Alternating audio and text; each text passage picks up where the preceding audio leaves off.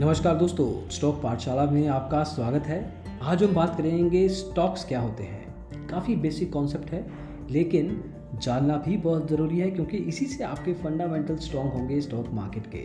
Stock को एक company की पार्ट ओनरशिप या हिस्सेदारी के रूप में देखा जाता है। आमतौर पर स्टॉक और शेयर को एक दूसरे के स्थान पर भी उपयोग किया जा सकता है, लेकिन थोड़ा बहुत डिफरेंस है।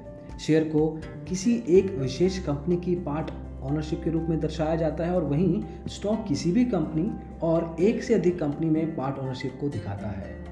वहीं पे अगर हम बात करें अलग अलग कंपनीज़ की तो अपना बिज़नेस चलाने के लिए उनको पैसों की ज़रूरत होती है और इस ज़रूरत के लिए ही वो शेयर्स को जारी करते हैं ताकि सामान्य जो निवेशक है उसको खरीद सके और उसकी नज़र से वो देखे अगर तो वो लाभ कमाने के लिए शेयर को खरीदेगा और मोस्ट ऑफ़ टाइम वो लाभ कमाता भी है। शेयरधारक वास्तव में पूरे कॉरपोरेशन का मालिक नहीं है। इसकी बजाय शेयरधारक जारी किए गए शेयरों को अपना अधिकार रखता है, जबकि कॉरपोरेशन पूरे एसेट का मालिक होता है। शेयरधारक को कॉरपोरेशन के शेयरधारक की मीटिंग में वोट देने का अधिकार ज़रूर है। जैसे जैसे शेयरधारक के पास शेयरों की संख्या बढ़ती जाएगी, उसकी शक्ति भी बढ़ती जाती है। अपनी शक्ति का उपयोग सीधे कंपनी को दिशा निर्देश देने के लिए शेयरधारक नहीं कर सकता। इसकी बजाय शेयरधारक इस शक्ति का इस्तेमाल बोर्ड ऑफ़ डायरेक्टर्स या बीओडी का नियुक्तिकरण करने के लिए ज़रूर कर सकता है। कॉरपोरेशन के प्रमुख जो फैसले होते हैं, वो इसी बोर्ड के सदस्य लेते हैं। आमतौर पर शेयरधारक को बोर्ड के सदस्यों का चयन करने के लिए प्रति शेयर एक वोट मिलता है। शेयरधारक कंपनी द्वारा जारी डिविडेंड प्राप्त करने के लिए भी एक पात्र होते हैं। डिविडेंड कंपनी द्वारा अर्जित किए गए लाभ से अपने शेयरधारकों को भुगतान की गई एक राशि है।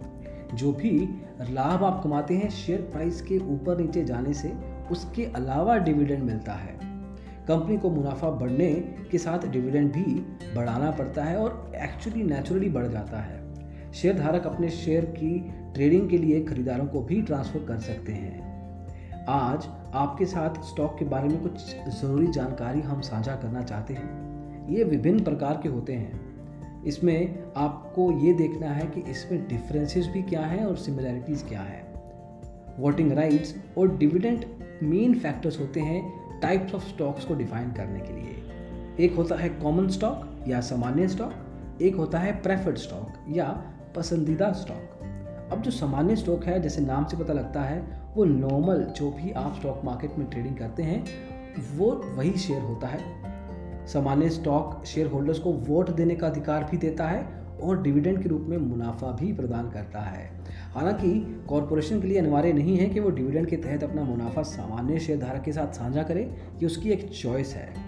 पसंदीदा या प्रेफर्ड स्टॉक कंपनी की पार्ट ओनरशिप का प्रतिनिधित्व करता है। हालाँकि, उसके पास सामान्य शेयरधारक की तरह वोटिंग राइट नहीं होते डिविडेंड उनको मिलेगा। आमतौर पर जब आप प्रेफर्ड स्टॉक खरीदते हैं या उसको यूज़ करते हैं तो वह फिक्स डिविडेंड के लिए योग्य हो जाता है। इसके अलावा प्रेफर्ड स्टॉक होल्डर्स को सामान्य स्टॉक होल्डर से पहले भुगतान किया जाता है तो उनको प्रायोरिटी ज़्यादा मिलती है जब डिविडेंड देने की बात आती है। सामान्य और प्रेफर्ड स्टॉक के अलावा कंपनी के पास हाइब्रिड स्टॉक भी होते हैं जो वो जारी कर सकती है। अब ये काम कैसे करता है? देखिए स्टॉक मार्केट स्टॉक एक्सचेंज के नेटवर्क के माध्यम से काम करता है। स्टॉक एक्सचेंज किसी कंपनी द्वारा शेयर किए जाने वाले और इन्वेस्टर को शेयर खरीदने वाले एक एक तरह से उसको एक प्लेटफॉर्म मान सकते हैं, एक मार्केट प्लेस मान सकते हैं आप। स्टॉक मार्केट या एक्सचेंज में कंपनी का लिस्टिंग होता है, सूचीबद्ध होता है और ये एक प्राइमरी काम है, एक प्राथमिक कार्य है जिसमें एक कॉरपोरेशन पूंजी जुटाता है इन्हीं शेयर धारकों की वजह से।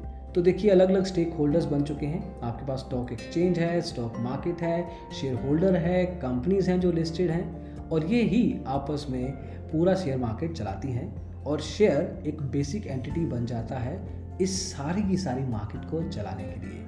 दोस्तों, इस पर्टिकुलर पॉडकास्ट में बस इतना ही। आगे की पॉडकास्ट में स्टॉक्स के बारे में और भी अच्छी बातें करेंगे डिटेल में चर्चा करेंगे। ताकि आपको ये कॉन्सेप्ट क्लियर हो जाए। इस पॉडकास्ट को सुनने के लिए बहुत बहुत शुक्रिया। अगली पॉडकास्ट में जल्दी ही मिलेंगे। बाय